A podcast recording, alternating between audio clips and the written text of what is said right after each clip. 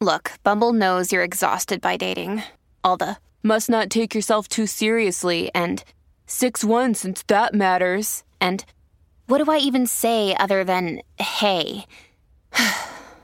well, that's why they're introducing an all new Bumble with exciting features to make compatibility easier, starting the chat better, and dating safer. They've changed, so you don't have to. Download the new Bumble now.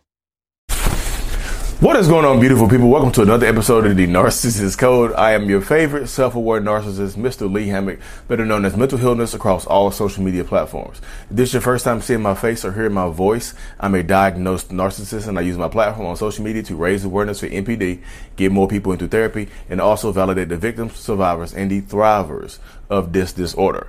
Today's episode is going to be about the pedestal that narcissists put you on. You know how people, when people say, "Oh, you put in somebody on a so and so put put you on a pedestal, so and so raised you on a pedestal," and things like that. So the pedestal, the love bombing process, you know, putting you, making you feel like nobody has ever made, made you feel before. I tell this to people right here, y'all, and I quote: "The same pedestal a narcissist puts you on, a toxic person puts you on."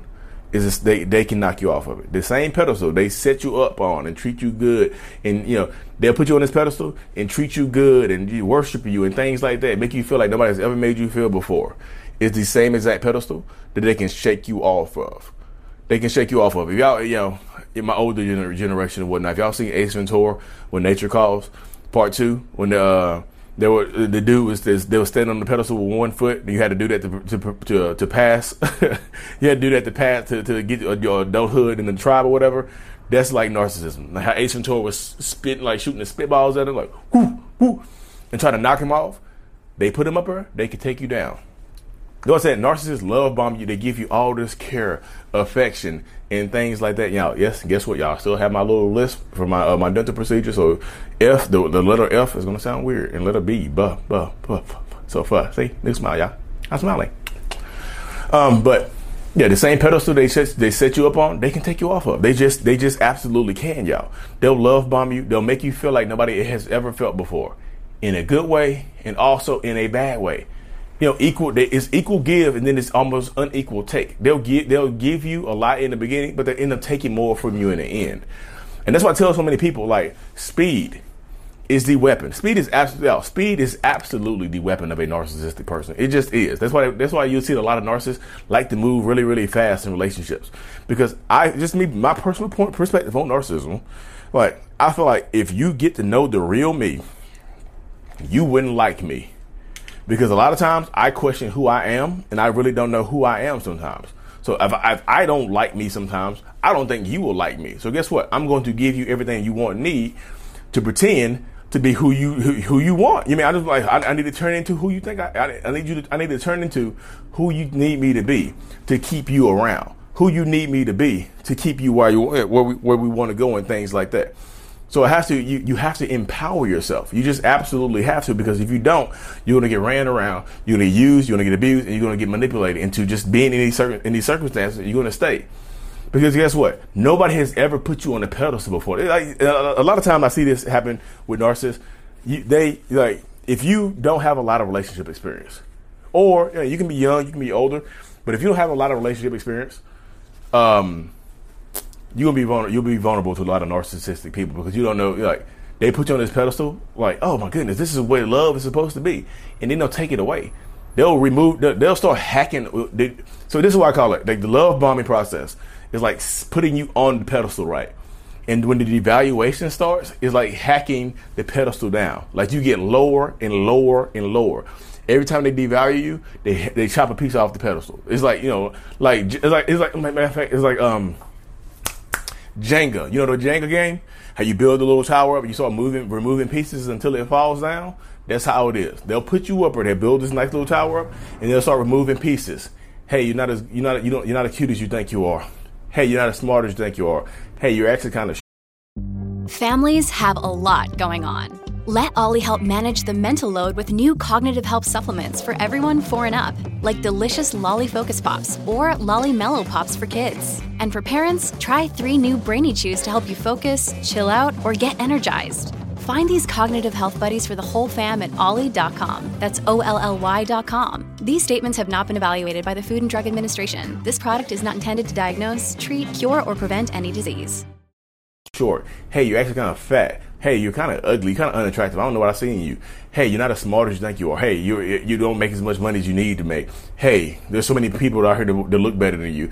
There's so many more people that are smarter than you, and all of a sudden your your tower crumbles. The tower that you have breaks down. You no longer they no longer put you on that same pedestal, and now you don't know what to do. That's why I tell people, like when you're dealing with narcissistic people, toxic people, whatever, you have to understand that this is kind of the way that it goes. Like I tell you, I just like the longer you stay in relationships, the worse it gets. Like you, you start off lower than where you began. Because like that's why I say they put you on this pedestal, and then by the end of the relationship dynamic, or why sometimes the end, the end, the relationship never ends because some a lot of people don't leave. Like by the end or near, the longer the relationship goes on, the lower you feel. You feel worse than what you started off with. You know what I mean? especially if you if you were in a vulnerable time, like you were getting divorced, or you were somebody in your life has just passed away, or you were going through a bad breakup, and guess what? You met Prince or Princess Charming. They swept you off in your they swept you off your feet, and now they treat you horribly. Maybe it is. so you start to question yourself, like you just had a failed relationship or failed marriage or whatever. Now you're in a relationship with this person, and now it's it's going bad now. So you start to blame yourself. You're like, wait, maybe this is my fault.